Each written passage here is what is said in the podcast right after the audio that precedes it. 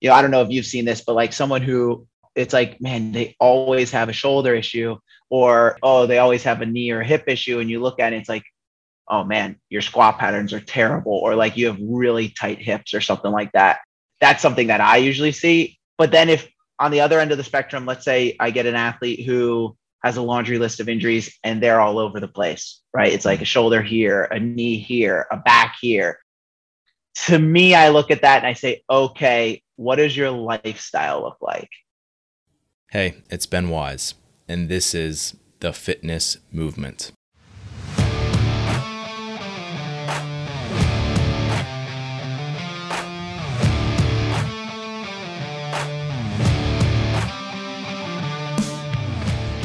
The fitness movement is brought to you by ZOAR Fitness. ZOAR Fitness is my company and my platform to deliver training content to coaches and athletes like you. The site has educational resources on everything from program design and exercise physiology to skill progressions and movement breakdowns. And in terms of programming, we have our online training program, The Protocol, and I also offer one on one remote coaching. It's all at one place, zoarfitness.com.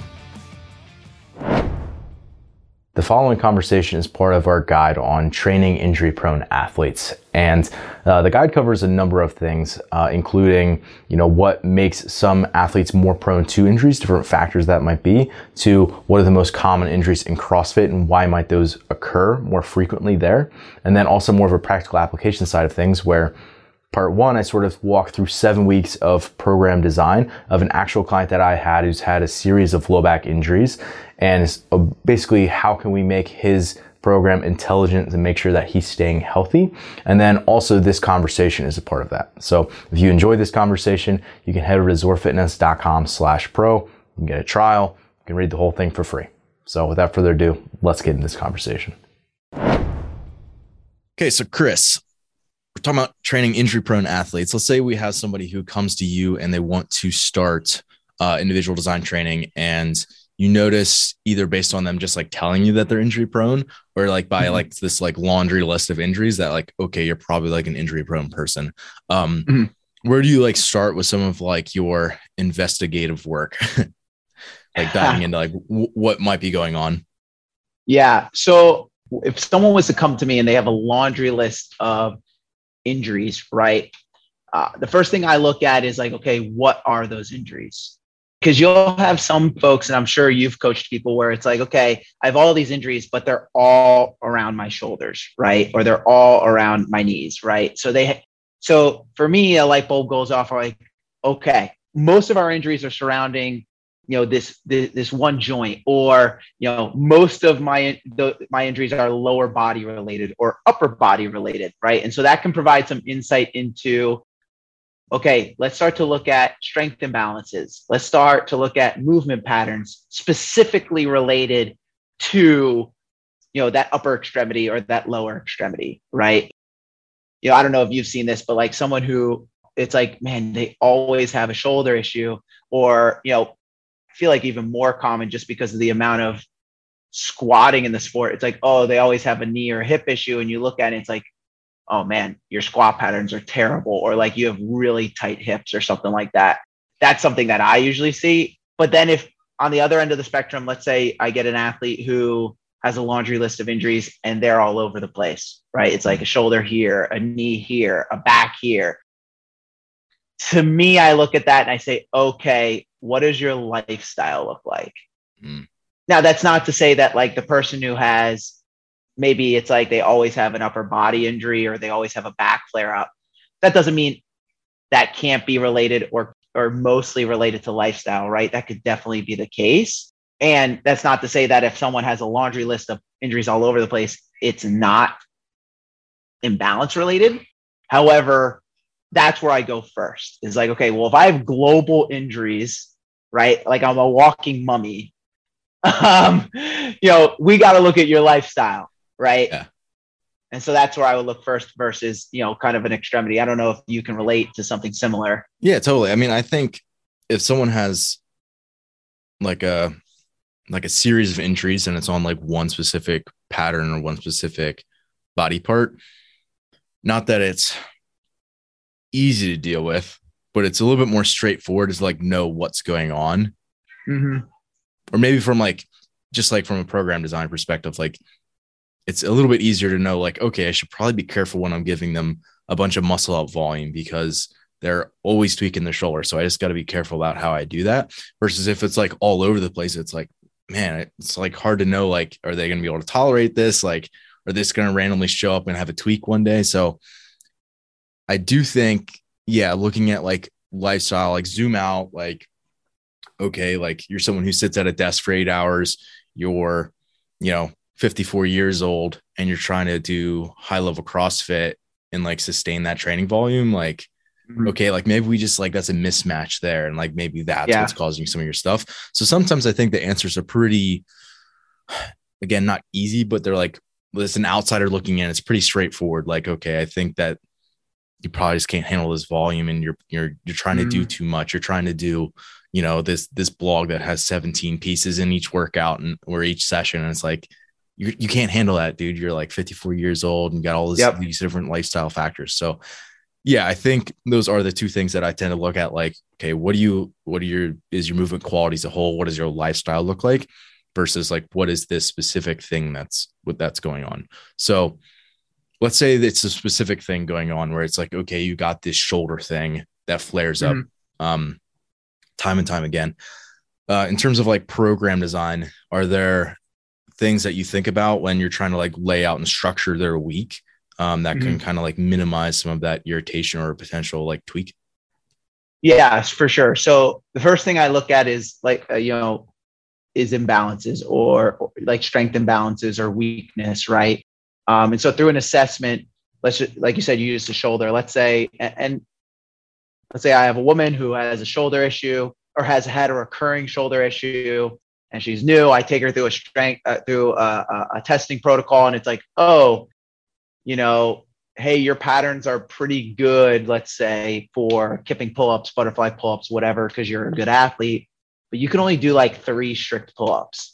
Like that's a problem, right? Because now it's like, okay, you're athletic enough to have the movement patterns and the competency to learn skills of how to perform the sport but you don't have the requisite strength levels to endure the pounding that the sport delivers you know and then sometimes it's it's not that sometimes it's the opposite hey i have the relative strength but i you know the way i perform the movement is junky and clunky and can really put a lot of stress on the joints so the first thing i do is go through that assessment process to look for imbalances or movement pattern issues and then from there structure it so it's like okay those are my priority days. Um, and so generally, generally, prior I structure my the priority days for an athlete after a rest day.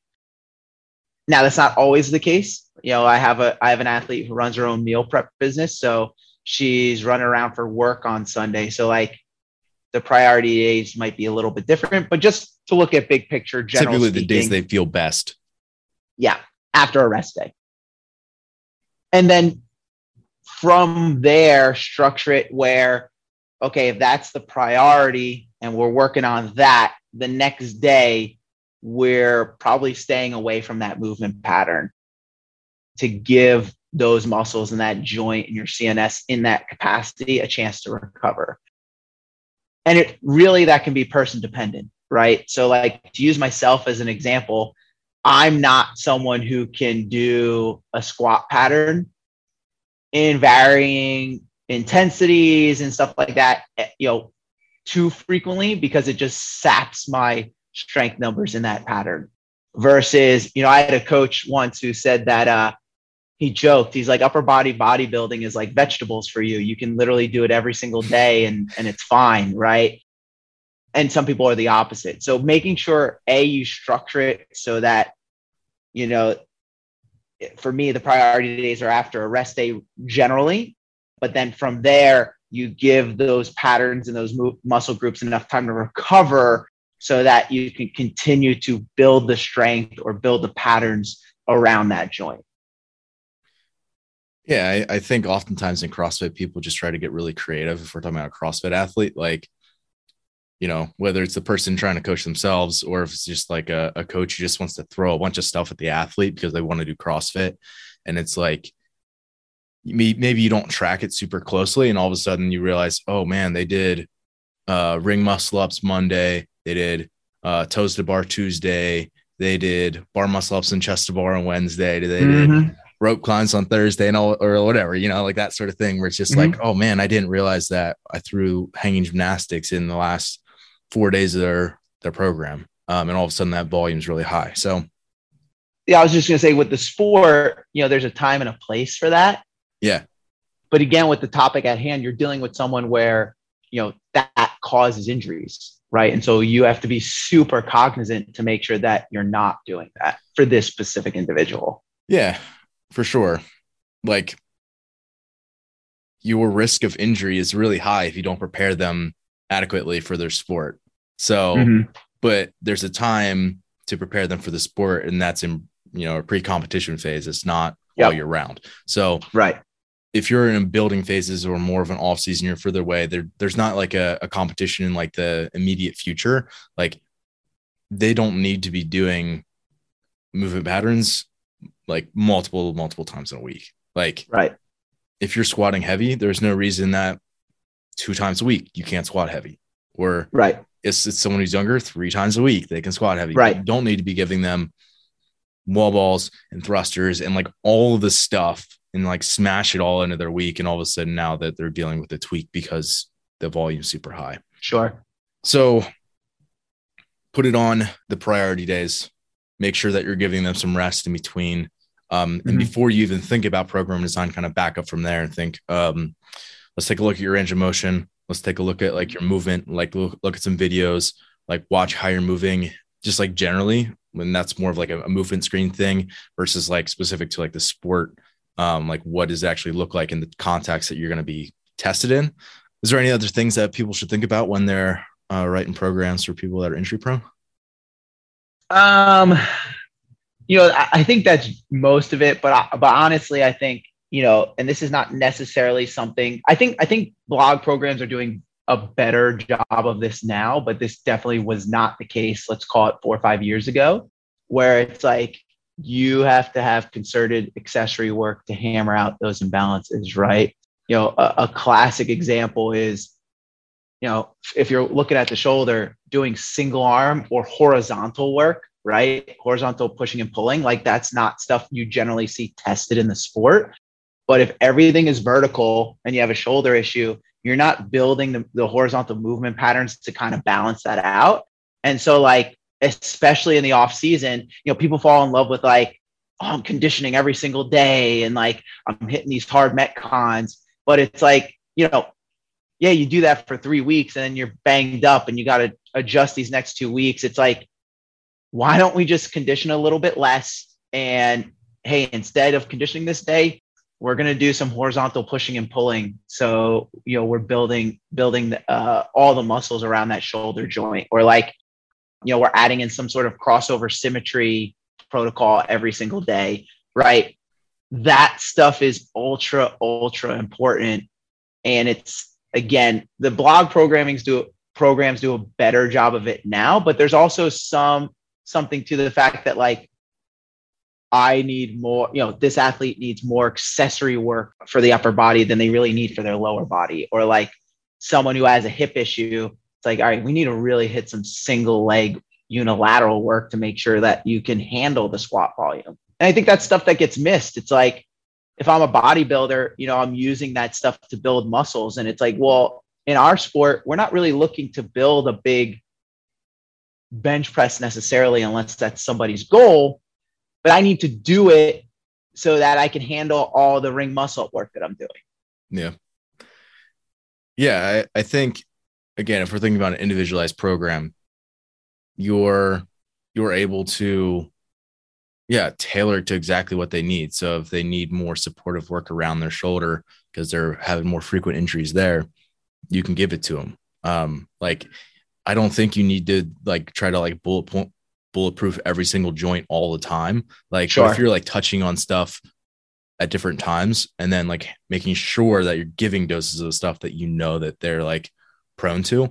Like right now, I have an athlete who's dealing with like some hip shifts in their squat. Like they come up and there's like their pelvis basically tilts, they're asymmetrical. So like I'm giving them like hip cars, I'm giving them more single leg work, I'm giving them like Cossack mm-hmm. squats and their warm ups and things like that. And that's like stuff that if you're an athlete who is a symmetrical squat, you don't really need to be doing a ton of that. Like no, you can do that right. sometimes, but you don't need to be doing it all the time, like right. you know, twice a week before you squat or whatever. So I do think that like the accessory work is super important. And just yeah, like doing your your homework so like your your joints can actually function the way they're supposed to function, rather than only functioning the way that they're tested in CrossFit. Like right. phone booth fitness is not super, you know, effective for developing healthy joints over the long term. Right. right. So come on. Thanks for joining this today. Yeah, awesome. Hey, it's Ben again. Thanks for listening today. To be completely honest, it's been really rewarding to have people who listen to the show regularly reach out to me, whether they have a question about training or just to say hey. So if you haven't done that yet, do it. I'm pretty good about getting back to people, and you can feel free to email me, ben at zoarfitness.com, or message me on Instagram at zoarfitness. And graciously, I've had some people reach out to me and ask how they can support the show. Number one way that you can support the show if you are a regular listener is just by rating the show. Most apps have a platform where you can actually rate it, and on Apple Podcasts, you can write a review as well. This is super helpful in having other coaches and athletes find the podcast, but also just having it grow and for me to continue to want to put out more and more content. Also, I'm going to be posting more full episodes of the fitness movement to our YouTube channel. So if you're someone who actually enjoys seeing my face when I talk, you can head over to YouTube and subscribe if you please. And if you're someone who is watching on YouTube, you have the ability to like our videos, but then you can also comment on the video if you have questions about the episode or if you want to suggest a topic for a future episode. And lastly, if you're someone who really does value what we're putting out, I would encourage you to hire a coach. For me, coaching is the bulk of my job, and it's what I believe I do best. So if you're an athlete or a coach looking to up your fitness game, be sure to reach out. You can message me on Instagram at ZoarFitness or email me, ben at zoarfitness.com. Thanks again for listening today. And as always, stay the course.